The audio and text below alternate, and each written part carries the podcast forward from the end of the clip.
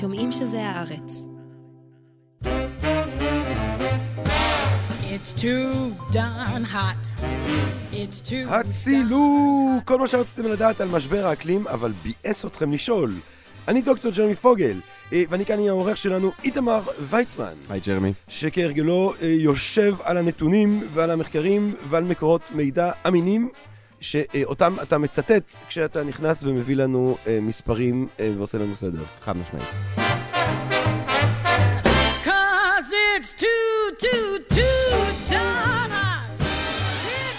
אה, טוב. אני קצת אה, בסיטואציה, אני מרגיש, אה, של איזושהי סוג של דילמה כאן היום, כי אני אוהב ספק. אה, אני מעריץ את האסכולה הספקנית, הספ, הספקנות הפירונית המוארת הזאת ביוון העתיקה, שמקדמת את האפוכה, השעיית השיפוט, וחושבת שדווקא מתוך השעיית השיפוט כללית שכזאת, נובע רוגע פנימי עמוק. אני מעריץ את הרוח הסוקרטית, חיים שאין בהם חקירה לא כדאי לו לאדם לחיותם. וכמו שסוקרטס כבר יבין כל כך טוב, אם אין ספק, אין חקירה. הרי למה שאחקור את מה שאני כבר מתיימר לדעת בוודאות? ואכן, אם נחזור לספקנים, ראוי לזכור שהמשמעות המקורית של שמם, הסקפטיקוי, הוא החוקרים. הרי הם לא טענו שאי אפשר לדעת, כי לטעון שאי אפשר לדעת זה לדעת משהו, הם טענו שבכל רגע נתון ניתן להראות שלא הגענו לאמת. ואם לא הגענו לאמת, צריך להמשיך לחקור. אבל אולי, אולי, לצד הספקנות המדרבנת מחקר, לצד הספקנות המוארת הזאת, אולי יש גם צורות של ספק שהם הרסניים. אולי יש ספק שהוא מונע פעילות נחושה כשהיא נחוצה. אולי לא היית רוצה שרופא חירום אליו אתה מגיע חס וחס לאחר תאונה, אה, יהיה משותק על ידי ספק. בנוגע למצבך ובנוגע למה שצריך אה, לקרות. אולי אתה לא רוצה שמכבה אש יהיה לו ספק בנוגע לזה שהבית עולה באש, אם הבית אה, עולה באש. אולי אפילו יש סוגים מסוימים של הטלות ספק, שהן יכולות להיות ממומנות על ידי גורמים כאלה ואחרים, שמטרתם היא לא המשך החקירה, אלא בלבול תוצאות חקירה שכן הגענו אליהן. אה, ובהקשר שלנו כמובן, אנחנו מדברים על הספק, הטלת הספק אה, בשינוי האקלים, אה, בהשפעה האנושית בשינוי האקלים אה, ובהשלכות ההרסניות הפוטנציאליות שיש לשינוי האקלים. איזה סוג של ספק זה, איך להתמודד עם הספק הזה, ואיך אנחנו בתוך העולם הזה, שמדברים עליו כאל עולם פוסט-אמת, פוסט-עובדות, איך אנחנו יכולים לנהל שיח קונסטרוקטיבי עם אנשים ש... לא משתכנעים ממה שכל כך הרבה מדענים, ממה שהרוב המוחץ והמוחלט של המדענים משוכנעים בו, דהיינו שיש שינוי אקלים שמעשה אדם ושההשלכות שלהם עלולות להיות אסוניות.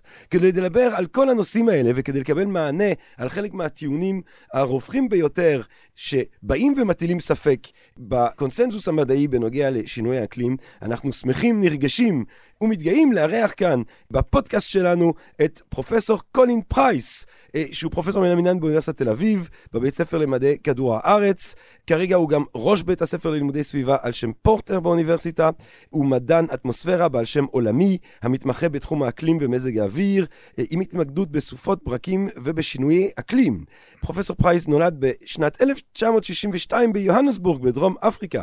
הוא החל את לימודיו אה, האקדמיים בדרום אפריקה ועבר לאוניברסיטת תל אביב בשנת 1982. שם השלים את תואר ה-BSc וה-MSc שלו בגיאופיזיקה ובמדעים פלנטריים. את תואר הדוקטור שלו קיבל פרופסור פרייס מאוניברסיטת קולומביה מניו יורק, והוא עסק בלימודי פוסט-דוקטורט במעבדה הלאומית על שם לורנס ליברמור בקליפורניה. בשנת 1995 פרופסור פרייס עלה לישראל, מזל טוב.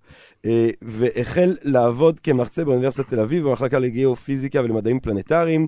פרסם מעל ל-125 מאמרים מדעיים, גבירותיי ורבותיי, אה, ומוביל צוות של אה, עשרה סטודנטים לתארים מתקדמים, המסייעים לו במחקרים מדעיים שונים. פרופסור פרייס הוא נציג ישראל לארגון הבינלאומי של גיאופיזיקה IUGG. פרופסור פרייס, שלום רב. שלום, שלום.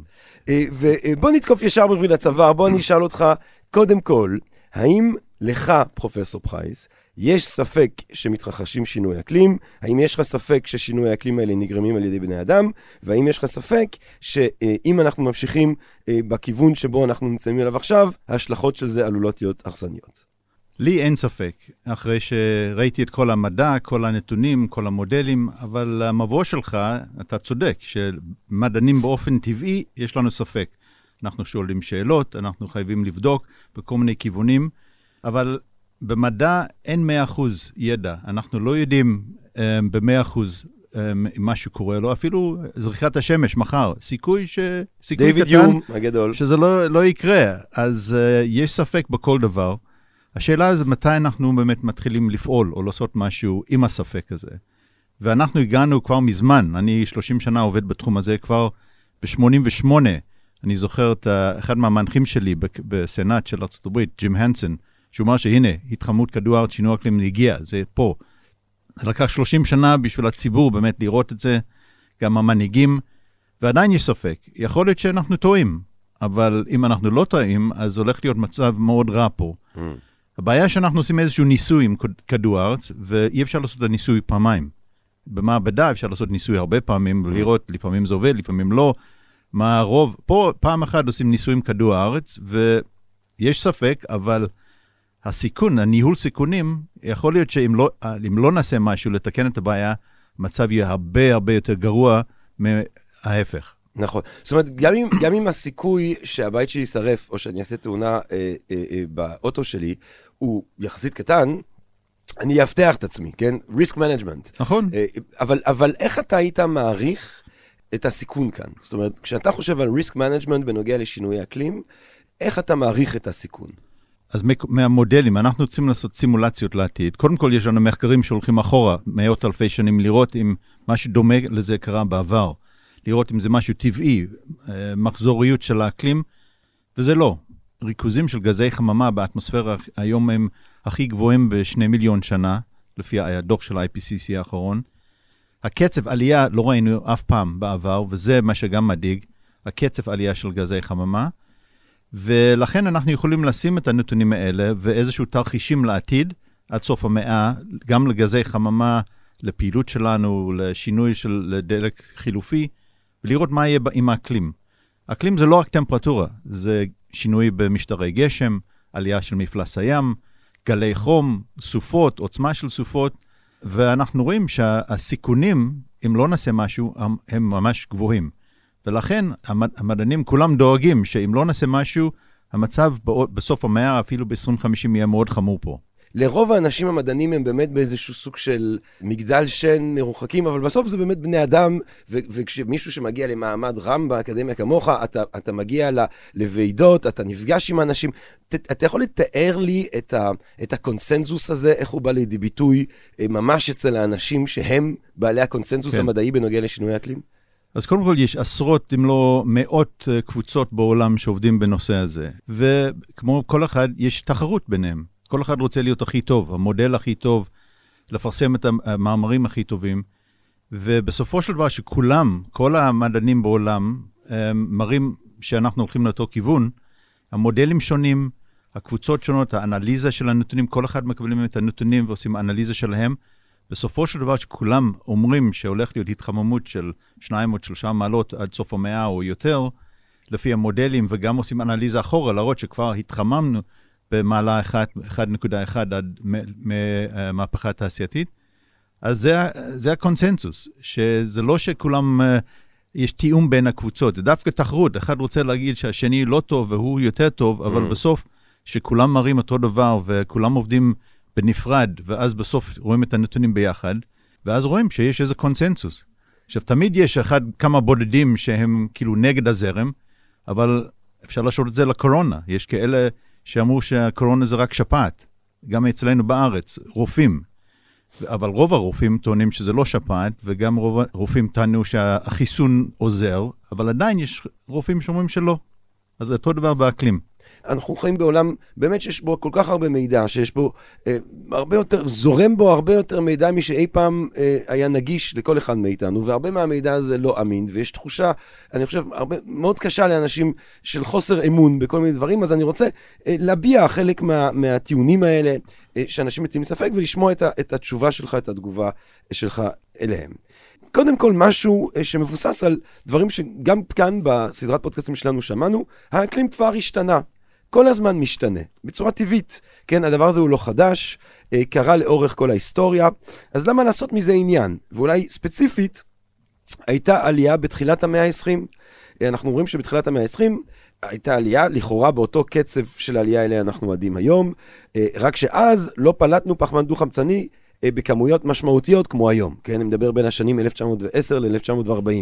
זאת ועוד, באמצע ימי הביניים הייתה תקופה חמה יותר, אה, בזמן האופטימום מקסימום של ההולוקן היה 3-4 מעלות חם יותר, הסהרה היה יער, ובכלל העולם לא היה בלתי נסבל לבני אדם. זאת אומרת, התהליכים האלה קרו מסיבות טבעיות כל הזמן, וגם עכשיו זה קורה. למה עכשיו זה שונה? אז, אז חלק מהנתונים לא נכונים פשוט. הטמפרטורות בהולוקן, שזה עשרת אלפים האחרונות, לא היו 3-4 מעלות יותר מהיום, אולי חצי מעלה. אז חלק מהנתונים שבאמת מביאים הם, הם לא נכונים, אבל נכון, בעבר כן היו עידני קרח, היו תקופות חמות, וכן יותר חמות מהיום. ואנחנו מבינים את זה, שזה קשור לשינוי של המסלול של כדור הארץ, יש לנו הסברים, זה לא קשור לבני אדם אז.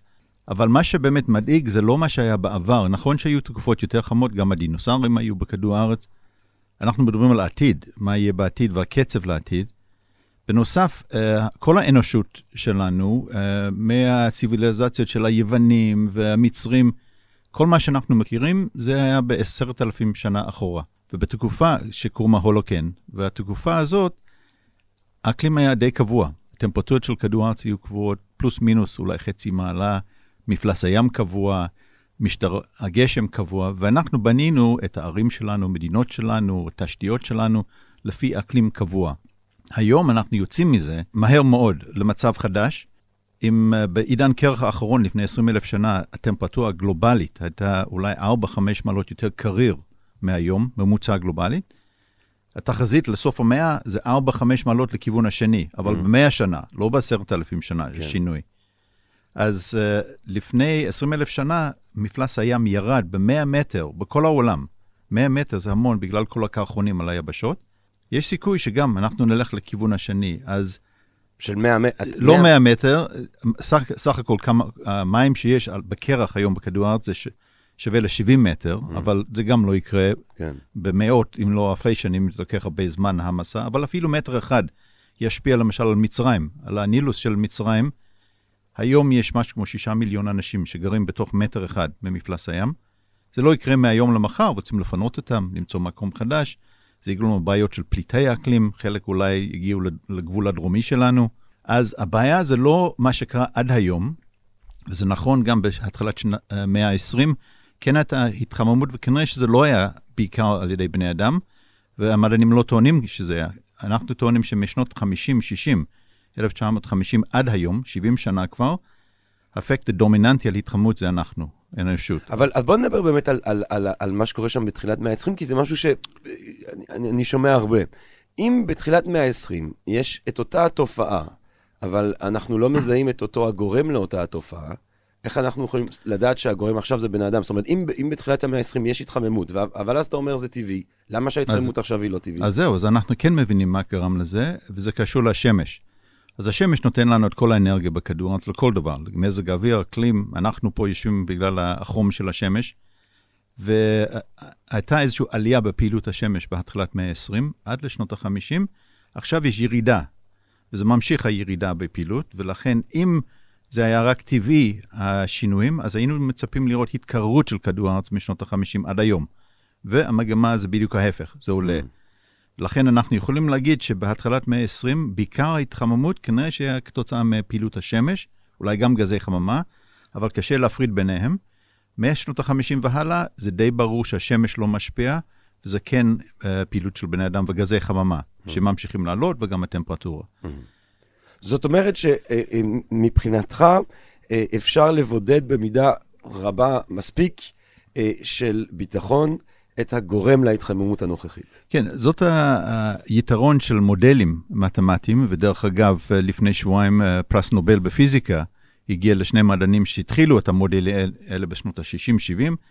במודלים יש את כל התהליכים, השמש, האוקיינוסים, הרי געש וגם פעילות של בני אדם, אבל מה שיפה במודלים, אפשר לכבות כל מיני כפתורים.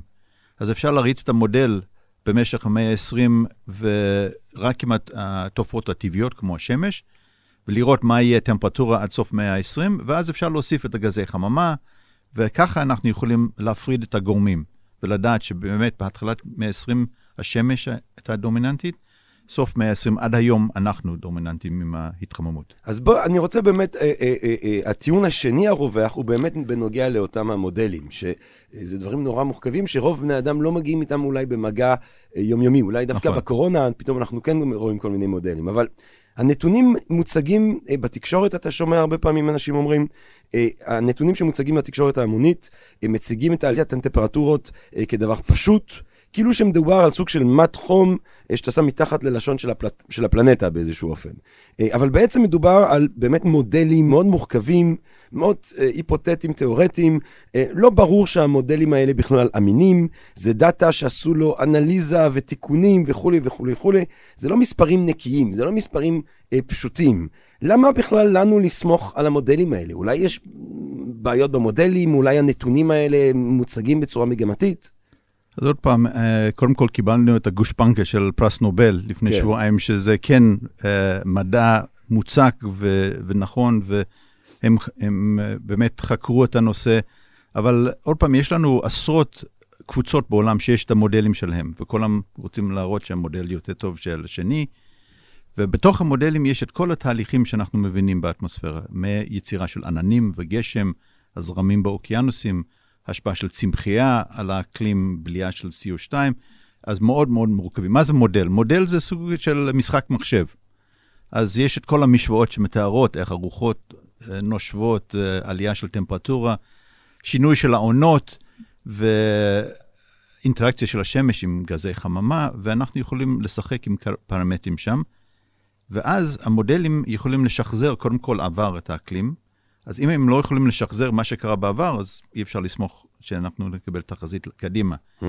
וכל המודלים, כן, אחרי שעבודה של עשרות שנים על המודלים, על הפיזיקה של המודל, כל התהליכים המתמטיים, מדעי המחשב, איך אנחנו עושים את החישוב האלה, כולם מסכימים שבאמת, קודם כל אפשר לשחזר את המעלה אחת התחממות עד היום, וכולם נותנים תחזית של התחממות בעתיד, אבל יש איזשהו פיזור של כמה, אבל זה לא, אין שום מודל בעולם שמראה התקררות של כדור הארץ אם יש עלייה של גזי חממה.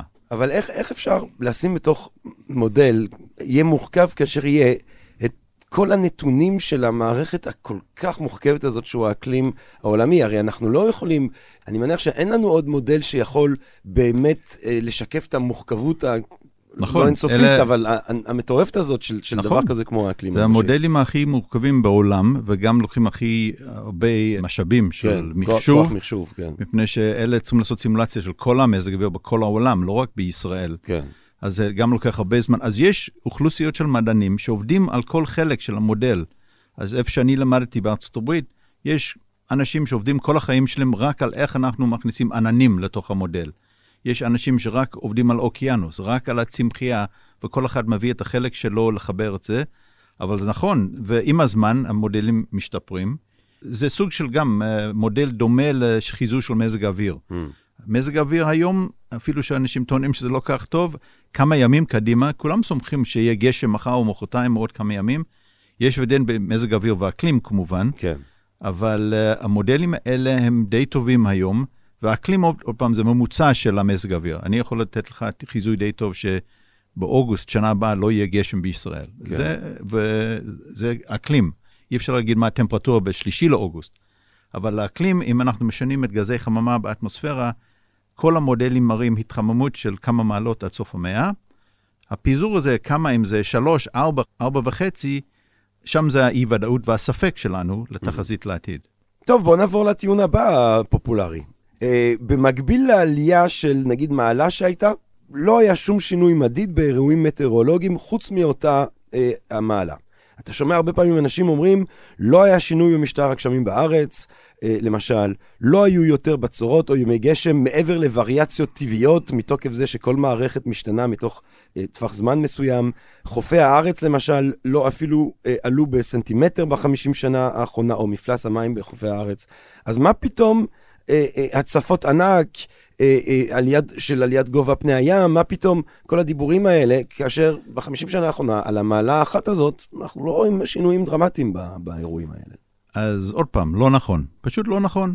יצא דוח לפני שנתיים של שירות המטאורולוגי פה בארץ, וגם לפני שבוע עוד עדכון של הדוח, שיש עלייה מאוד מהירה דווקא של הטמפרטורות בישראל, וגם בחורף, אבל בעיקר בקיץ. אז זה קורה בארץ, אפשר פשוט להסתכל על הנתונים. שירות המטאולוגי זה פתוח לציבור, הנתונים על מה שקורה בישראל, וכשמדברים על שינוי באירועים של מזג אוויר, אז זה גם לא נכון, זה קורה בכל העולם. יש סטטיסטיקה שמראים עלייה בגלי חום, תדירות של גלי חום, עוצמה של גלי חום, ועם הגלי חום מגיע שריפות, ראינו מה קרה בטורקיה, בישראל, עוצמה של השריפות גם, זה לא רק המספר, מה שקרה בחיפה גם ב-2010, 2016, האקלים משפיע על היובש של הצמחייה. אז העוצמה של השריפה זה קשור לשינוי האקלים. אולי לא מספר השריפות, מפני שאנשים מדליקים אותם, אבל עוצמה שלהם, מה שהיה באוסטרליה לפני כמה שנים, העוצמה של הוריקנים, יש שינוי, יש איזה shift לאירועים יותר חזקים. אז זה קורה, יש סטטיסטיקה, מי שרוצה לראות את הנתונים, הכל באינטרנט. אה, איתמר, כן, אני רוצה רק אה, להרחיב על מה שפרופסור פרייס אומר. יצא דוח אה, מבקר המדינה ממש אה, לאחרונה, שסוקר את כל אירועי מזג האוויר החריגים משנת 2000 ועד היום, ומזהה עלייה דרמטית בגלי חום, בסופות, בסופות ברקים, ברוחות הזאת. בשורה של אירועים אקלימיים קשים שמובילות גם, גם להצפות קטלניות שהיו גם בתל אביב, בשורה של מקומות ברחבי הארץ, ואנחנו רואים שמבקר המדינה קובע באופן uh, חד משמעי uh, שהאירועי מזג אוויר הקיצוני באמת uh, התרחבו, הלכו וגברו בשנים האחרונות. כך לפי המבקר. כן, ושוב, מה שמדאיג זה התחזיות לעתיד. כאילו, היום אנחנו במעלה אחת, אוקיי, אולי זה לא, לא גדול ולא שמים לב לזה, אבל לפי הידע שלנו, אנחנו רואים שזה הולך להיות הרבה יותר חמור בתוך עשר שנים, עשרים שנה. עם הצפות, עם שינוי באסונות טבע, שזה יכול להוביל גם להגירה ולפליטי האקלים, כן. דווקא באזור שלנו. אז uh, הדאגה שלנו זה לעתיד, לא להיום. מה, מה אם נוגע לגובה פני הים? uh, בארץ. אז גם זה, זה גם, האמת היא שלא יהיו הרבה נתונים, אבל רק השנה האחרונה, וגם סטודנטית שלי, חוקרת את הנושא הזה של עלייה של מפלס הים והשפעה על החופים שלנו. לא רק שכן היה עלייה, לא מטרים, אבל uh, אולי סנטימטרים או עשרות סנטימטרים במשך מאה שנה, um, אבל גם יש עלייה בעוצמה של סופות וגלים שתוקפים את ה... שיש סופות בחורף, אז זה מעלה את המקסימום של הגלים ואת הארוזיה של החופים. גם העלייה של גשם כבד, ששמענו מאיתמר, זה גם מביא יותר נגר לי, אז כל זה משפיע על החופים שלנו, אבל הנתון של עלייה של מפלס הים, כן היה עלייה במפלס הים בארץ. בינתיים זה כמה סנטימטרים, זה לא אולי משמעותי, אבל מש, כמו שאמרתי, במצרים, חצי מטר או מטר זה מיליונים אנשים שצריכים לפנות אותם מהבתים שלהם. טיעון נוסף שהוא טיעון פופולרי, הוא בנוגע להשלכות, לאותן השלכות אה, שאתה מציין אה, של ההתחממות הגלובלית. אה, ויש אנשים שבאים ואומרים, בסדר, יהיו לזה השלכות, אבל חלק מההשלכות יכולות להיות דווקא חיוביות. ובכלל, זה יש שינוי אולי מהיר יותר משינוי טבעי, אבל איטי מספיק כדי שאנחנו בני אדם אה, נסתגל אליו. אה, באופן כללי, אם אנחנו מסתכלים סביבנו, אף פעם לא מתו בצורה אבסולוטית. גם, גם אם אנחנו הרבה יותר בני אדם, אה, אף פעם לא מתו פחות אנשים מאסונות טבע. אה, זאת ועוד, אנחנו כרגע באופן כללי במצב הכי טוב שאי פעם האנושות הייתה בכל מדד כמעט אפשרי של חיים אנושיים. אז למה כל הפסימיות הזאת? אז קודם כל, זה איזשהו מבט קצת אה, אנוכי, סלפיש, שאנחנו מסתכלים רק על עצמנו, שאנחנו אה, הכי חשוב במרכז העולם. הצמחים, החיות, האלמוגים לא יכולים לנדוד כל כך מהר למקום חדש שיש שינוי אקלים. אם יש שינויים במשך עשרות אלפי שנים, כמו בין העידן קרח ותקופות חמות, אז יש מספיק זמן לצמחים לעבור למקום אחד לשני, אפילו בים שינויים. אבל פה מדברים על שנ... 100 שנה, אז זה כל כך מהר שיהיה לנו, וזה כבר קורה, הכחדה של הרבה מינים בטבע, גם צמחים, גם חיות, ולכן באמת יהיה השפעה על המערכות האקולוגיות והמגוון הביולוגי בעולם, שזה כבר קורה כתוצאה מקצב השינוי של האקלים. חלק מהמקומות בעולם כן יהיה איזשהו יתרון, למשל כן. בסיביר, כן. אולי בקנדה, שהם יכולים לגלל חיטה עכשיו, כן, כן. לעומת ארה"ב, וזה תחרות. אה, אז עשו הרבה מחקרים על זה, אז נכון, יהיה כמה מקומות בעולם שאולי יהיה קצת חיובי, אבל סך הכל הם גם הולכים לסבול בצד השלילי, ומכל המחקרים, ההשפעות השליליות הן הרבה יותר גדולות מהחיוביות. אבל צמחים, בוא נחשוב באמת על הצמחים, כי בני אדם עושים כל כך הרבה רעש, אה, הצמחים המתוקים האהובים עלינו, הם, אם יש יותר פחמן דו-חמצני, אז בעצם יש להם כאילו יותר אוכל. לכאורה זה טוב, יהיו יותר צמחים. אם זה רק אה, את ה-CO2, אבל אם יש עלייה של CO2 ביחד עם עלייה של טמפרטורה, ו- וגם הפחתה בכמות המים ונוטריאנטים בקרקע, אז זה לא טוב לצמחים. אז זה מה שיקרה, זה לא כמו במעבדה ששמים עציצים שם ואפשר להעלות את כמות ה-CO2 ואז הכל ירוק ויפה.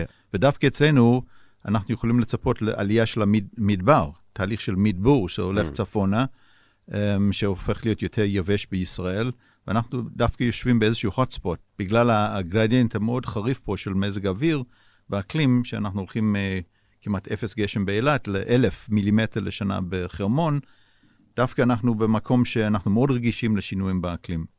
מדברים הרבה על הקונצנזוס המדעי, אבל מדע זה לא בחירות, כן? אה, אנשים אומרים, אה, מדע לא בהכרח צריך להיות קונצנזואלי. כאילו קופרניקוס לא היה בקונצנזוס, כן? 1543, על תנועתם של גורמי השמיים, כן? אה, אז, 90, אז 98 אחוז מהמדענים הם מסכימים, אבל אין לזה בהכרח את המשמעות שמקנים לדבר הזה. על, על מה בעצם הם מסכימים? דהיינו, אה, גם אם יש הסכמה שיש התחממות, והיא נגרמת מידי פעילות אנושית, האם 98% מסכימים גם על השלכות האסונות אה, לכאורה של שינוי האקלים? אז עוד פעם אפשר לחזור לנושא של הקורונה. אני מניח ש-98% מהרופאים טוענים שקורונה זה אמיתי, וכדאי לקחת את החיסון, מפני שזה הפתרון לבעיה. ועדיין יש כמה רופאים שטוענים שזה שפעת, זה רק שפעת. אז זה באמת השוואה עם, כמו עם האקלים, שיש כמה מדענים שאומרים שגם אם יש התחממות, אז לא צריכים לדאוג, זה לא כך אה, נורא. ההסכמה והקונצנזוס, קודם כל עם קופרניקוס יש לנו היום הרבה יותר נתונים, מלוויינים, מודלים, יש לנו מחשבים שלא היה לו, ותיאוריות, ולכן אני מניח שהיום אה, לא היינו מתנגדים לטענות שלו, וגם לא היינו אה, חושבים שהכדור הארץ שטוח, ושיש לנו הרבה כן. מידע פה, אז אני לא חושב ש-98% טועים. הקונצנזוס זה באמת על העובדה שאנחנו משפיעים על האקלים היום. איפה שיש יותר ספק זה מה יהיו השלכות לעתיד. וכאן זה סוג של אה, הימור, אנחנו לא יודעים, עוד פעם, עושים ניסוי פעם אחת. אז האם אנחנו רוצים לחכות ולחכות, לראות באמת שהולך להיות גרוע או לא גרוע, ואז לפעול, אבל אז יכול להיות שזה מאוחר מדי. המדענים, באמת, מה שמשאיר אותנו ערים בלילה זה מה שנקרא tipping points, נקודות של אל-חזור. Mm. שאם נגיע לנקודה, למשל, המסע של הקרחונים בגרינלנד, עלייה של מטר, כמה מטרים של מפלס היום, ים, גם אם נקרר את האקלים, לא נחזור למצב של היום, מפני שצריכים ליצור שלג וקרחונים על היבשות, זה לוקח עשרות אלפי שנים. אז אם אנחנו עוברים איזושהי נקודת אל-חזור, אז זה מאוחר מדי לתקן את הבעיה. Mm. ולכן, עוד פעם, ניהול סיכונים. האם אנחנו רוצים לחכות או לפעול היום? איתמר, כן, יש אה, מחקר שאני רוצה לצטט, שיצא ממש בחודש שעבר, שלושה מדעני אקלים בכירים, אחד מהם זה פרופסור בנג'מין הולטון, דיקן באוניברסיטת קורנל. 99 אחוזים אה, מהמאמרים ה-peer-reviewed בתחום האקלים, הם מאמרים שמעידים כי שינוי האקלים הם מעשה ידי אדם. אה, בדקו 3,000 מאמרים peer-reviewed בתקופה האחרונה, רק ארבעה מהם טענו אחרת, כלומר 0.01 אחוז. פחמן דו-חמצני, זאת אומרת, בתכלס, אם אנחנו מתרגמים את זה ברמה החברתית, אה, זו בעצם קדמה. זה תעשייה, וזה בתי חולים, וזה אמצעי תקשורת, וזה מזון, וזה כל הדברים שאנחנו אה, אה, כל כך נהנים ממנו בסיביליזציה הנוכחית שלנו. המערב העלה את עצמו לרמת חיים חסרת תקדים בזכות טכנולוגיות מבוססות פחמן דו-חמצני, זאת אומרת, טכנולוגיות שמייצרות את, את אותו הפחמן דו-חמצני, ועכשיו, עכשיו שכאילו המערב העלה את עצמו לרמה הכל כך אה, כיפית הזאת של סגנון חיים, עכשיו מנהיגי המערב רוצים בעצם לקבע את המצב ולסרס מדינות עניות, כי הן במחאות מלכלכות את העולם. אחרי שכרתנו בעצם את כל יערי אירופה וארצות הברית, ואנשים חיים אה, במקומות האלה בנוחות מדהימה, באים למדינות מתפתחות ואומרים, טוב, חברים, אתם יכולים להמשיך לחמם את התנור שלכם אה, בחדר עם צואת פרות, כי אם לא, אתם הורסים לנו את המסיבה בעצם. אה, הדבר הזה הוא לא רק שהוא לא, הוא צודק, הוא בעצם המשך של ניצול ציני ושיטתי של המערב את העולם המתפתח. אני לא חושב שאנחנו צריכים להאשים את חברות הנפט וחברות הגז על, על הבעיות של היום. כאילו, כמו שאמרת, אנחנו הגענו למקום שלנו בגלל המהפכה התעשייתית, עם התרופות, עם האנרגיה, רכבות, מטוסים, אבל עם כל דבר טוב יש גם דברים רעים. ולכן אנחנו גילינו בעשרות שנים האחרונות שעם כל ההתקדמות ומשאבים שאנחנו משתמשים, יש צד שלילי. והצד השלילי זה דווקא עלייה של גזי חממה באטמוספירה, שהגיעו עכשיו לרמות שמתחילים להשפיע באופן שלילי על אקלים. Mm. אז עכשיו אנחנו צריכים להחליט אם רוצים להמשיך ככה, או למצוא פתרון ולשנות את זה, לתקן את זה. והדוגמה הקלאסית זה גם מה שקרה עם שכבת האוזון, החור בשכבת האוזון. חשבנו ש, שפיתחנו את הגזי אה, CFCs, הפריון, שזה הפתרון מעולה, זה לא מזיק לאנשים, אפשר להכניס את זה לריאות שלנו, זה לא, לא מגיב עם שום דבר, אבל בסוף גילינו, אחרי 50 שנה, שזה הורס את שכבת האוזון. המדענים גילו את זה, באו לפוליטיקאים, אמרו שיש בעיה פה, זה, אנחנו מקבלים סרטן עור וקטרקטים, והוציאו את זה מהחוק, ה-CFCs, כתוצאה מה... אז היה משהו טוב, וגילו שזה עושה משהו רע, שינו את זה. עכשיו יש לנו HCFCs, שזה עדיין משפיע על התחממות כדור הארץ, אבל פחות על שכבת האוזון. אז הגענו לשלב עכשיו שיש בעיות כתוצאה מכל הקדמה של האנושות, וצריכים לטפל בזה. עכשיו, בקשר לעולם המתפתח, כן. שם זה נכון, רוב הגידול של אוכלוסיית העולם עכשיו הולך להיות באפריקה, בהודו, והם אין להם חשמל, חלק מהם אין להם מכוניות, והם רוצים לעלות לרמת החיים שלנו, ובצדק. אז אנחנו צריכים גם לחשוב איך לטפל שם בבעיה. אז אנחנו לא רוצים לעשות את הטעות שוב ולתת להם דלק פוסילי לחשמל שלהם לרכבים, הם צריכים לקפוץ ממש מעל זה ולהתחיל מיד עם דלק, עם אנרגיה סולארית על הגגות שלהם, רכבים חשמליים, לפתח במערב ולתת להם, לתת להם עזרה. אז אנחנו חייבים לעזור להם לא לעשות את הטעויות שלנו עם הנושא של אנרגיה, עם חקלאות. אז בגלסגו דנו באיך אנחנו יכולים לעזור לעולם המתפתח, העולם השלישי. פיתחו איזושהי קרן, המטרה זה ל-1.5 טריליון דולר, לתת להם לא להגיע למה שאנחנו עשינו, ללכלך את הסביבה, גזי חממה, גם באנרגיה, גם בחקלאות, למנוע את ההרס של יערות הגשם. אז אנחנו חייבים לעזור לעולם אבל המתפתח. אבל אם, אם אני היום אה, ממשלה של, של מדינה אה, באמת בעולם המתפתח, ואני אומר לעצמי, אוקיי, או שאני אה, ממשיך כרגע, זאת אומרת, ברגע הזה ממש ליצור פחמן דו-חמצני, אני משתמש בטכנולוגיות מזה, מזהמות, אבל אני מרים קצת את, ה, את המצוקה של, של האוכלוסייה שלי, או שאני צריך להתחשב בבעיה הגלובלית וב risk management, שאנשים במנהטן מפחדים שיהיה להם הצפות ברחובות, אז אני אומר לעצמי, עם כל הכבוד לדאגה שם במנהטן, אה, אני נכון. קודם כל חושב במיידי על היום-יום שלנו, וביום-יום שלנו, ה-risk management אומר, בוא נשתמש ב... נכון, והם והם צודקים במאה אחוז. אנחנו, עולם הערבי, אנחנו גרמנו לבעיה, והם עכשיו, אנחנו מבקשים מהם לעזור לנו לפתור את הבעיה. כן. אז הם צודקים במאה אחוז, וזאת ש... הבעיה למשל בברזיל. יש כל כך הרבה עוני שם, שהנשיא שם נותן לאנשים אה, ראשונות ל... להיכנס ליערות הגשם, לקבל איזה חלקה לחקלאות למשפחה, כדי שלא יהיה לו בעיה לפרנסה, לתת להם כסף. אז עוני זה באמת בעיה של הרס יערות הגשם, חלק מהבעיות.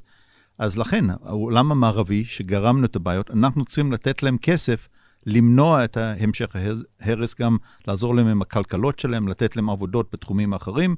אבל האם, האם אנחנו לא יוצרים פה בעצם מערכת שוב של תלות אה, של העולם המתפתח בעולם הערבי? זאת אומרת, האם הדינמיקה הזאת שאתה מתאר אותה, היא לא דינמיקה אה, שכן מהדהדת עוד איזושהי רוח קולוניאלית, זאת אומרת, אנחנו לא נותנים להם אה, להתפתח באופן אה, עצמאי, אנחנו אומרים, טוב, אבל אל תדאגו, אנחנו נלווה לכם כסף כדי ש... לא, לא רק כסף, אה, טכנולוגיות. אני חושב, עדיף טכנולוגיות, למשל פאנלים סולאריים או לטיהור מים ושיטות לחקלאות בר קיימא. אני חושב שזה גם יעזור להם, גם עם הזיהום שלהם, זיהום אוויר, זיהום המים. עלייה של רמת החינוך בתוך המדינות שם.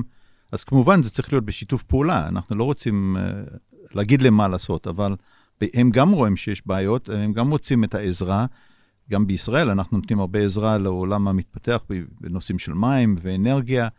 אז אני חושב שדווקא אנחנו, וגם בישראל, חברות סטארט-אפ, שיש פיתוח של כל מיני טכנולוגיות, גם לחקלאות, גם לאנרגיה, יכולים לעזור לעולם השלישי לקפוץ מעל כל הבעיות שאנחנו עשינו בדרך לכאן. כן, איתמר. אני רואה פה שבנתונים היסטוריים של פליטות, נתון מאוד מעניין, כשביעית מהעולם, שזה העולם המערבי, ארה"ב ואירופה וקנדה אה, ואוסטרליה, אחראים היסטורית ל-70% מהפליטות. דבר מאוד uh, מעניין. כן, ה-G- ה-G20, שזה ה-20 מדינות הכי מפותחות, אני חושב הם אחראים ל-80% מכל הפליטות. אז הנה. כן, אז הם באמת יכולים להוריד את הפליטות, וזה חלק מהדיונים ב- שהיו בגלסגו, אבל עוד פעם, מסתכלים בעתיד. העתיד, הגידול הגדול זה באפריקה, באסיה, ושם, אם לא נעשה משהו, שם יהיה עלייה מאוד מהירה בפליטות. אז לכן גם צריכים לטפל בכל הנושא שם כרגע. אני רוצה, אני רוצה לק- לקראת סיום אה, לשאול אותך אה, שאלות קצת יותר אה, רחבות, באמת בנוגע לסביבה התרבותית, תקשורתית, אה, פוליטית אה, שלנו. כי אנחנו הרי באמת, אנשים מכנים את התקופה הזאת שלנו כ-post-truth, פוסט-אמת, פוסט-עובדות.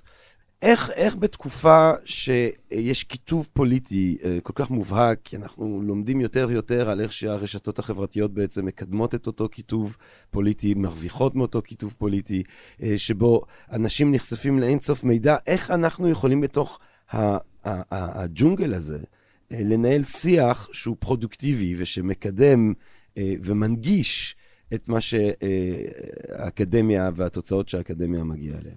אז אנחנו רוצים להראות אה, אולי את ההזדמנויות שיש פה. בכל משבר יש הזדמנויות, ודווקא גם לישראל, פה עם הסטארט-אפ, עם הטכנולוגיות, גם אם אנחנו נפסיק את כל הפליטות שלנו בישראל, עדיין נסבול במשבר האקלים וגם יהיה בכל העולם.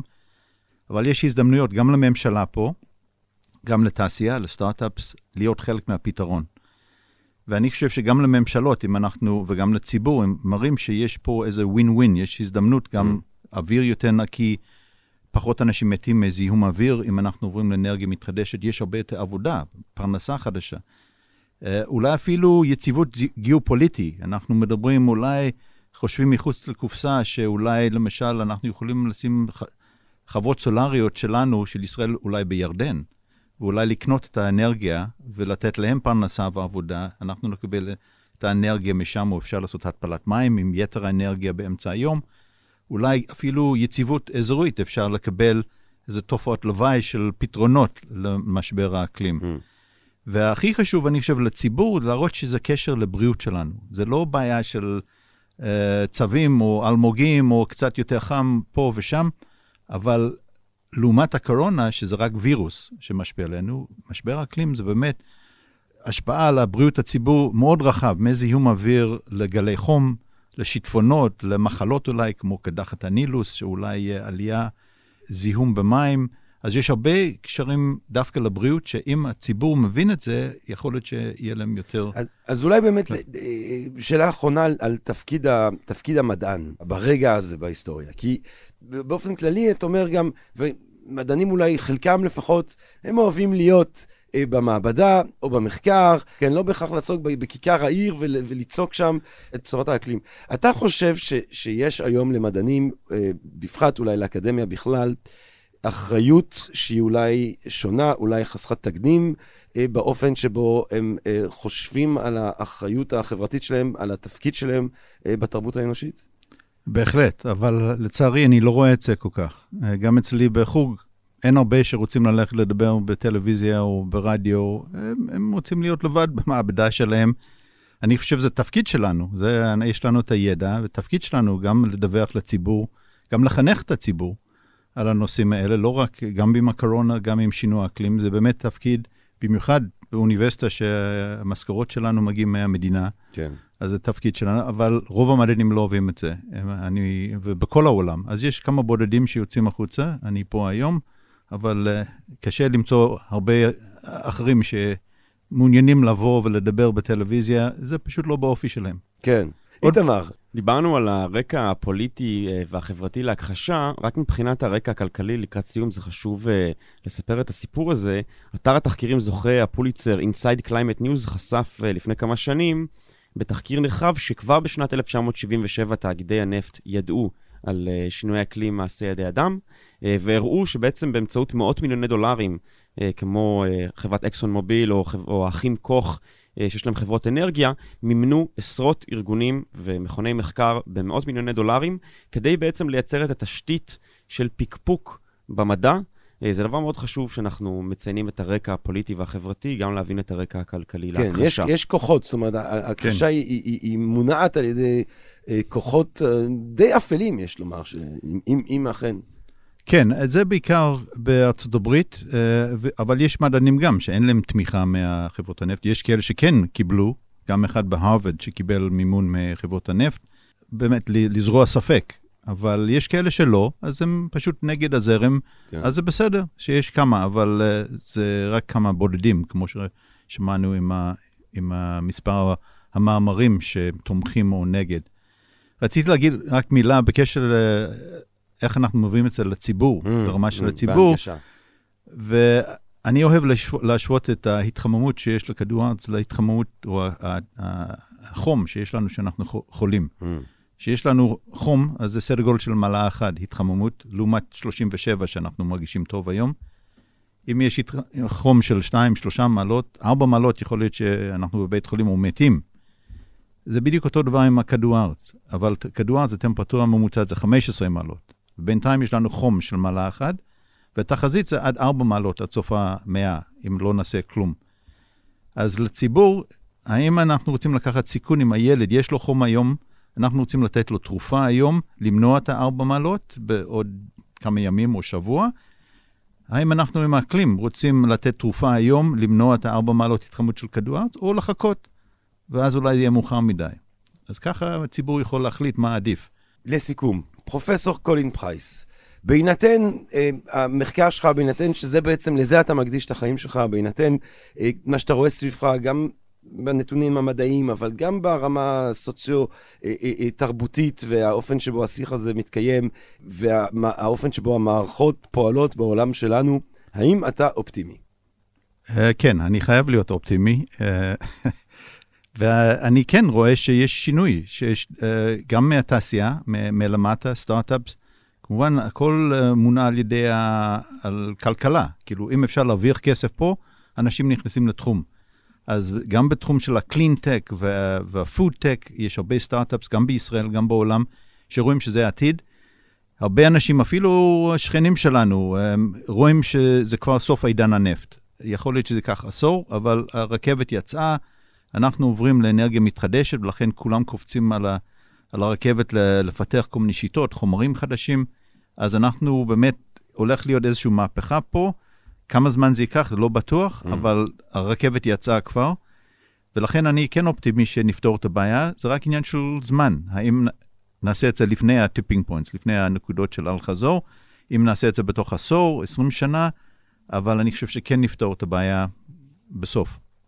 אמן. אמן.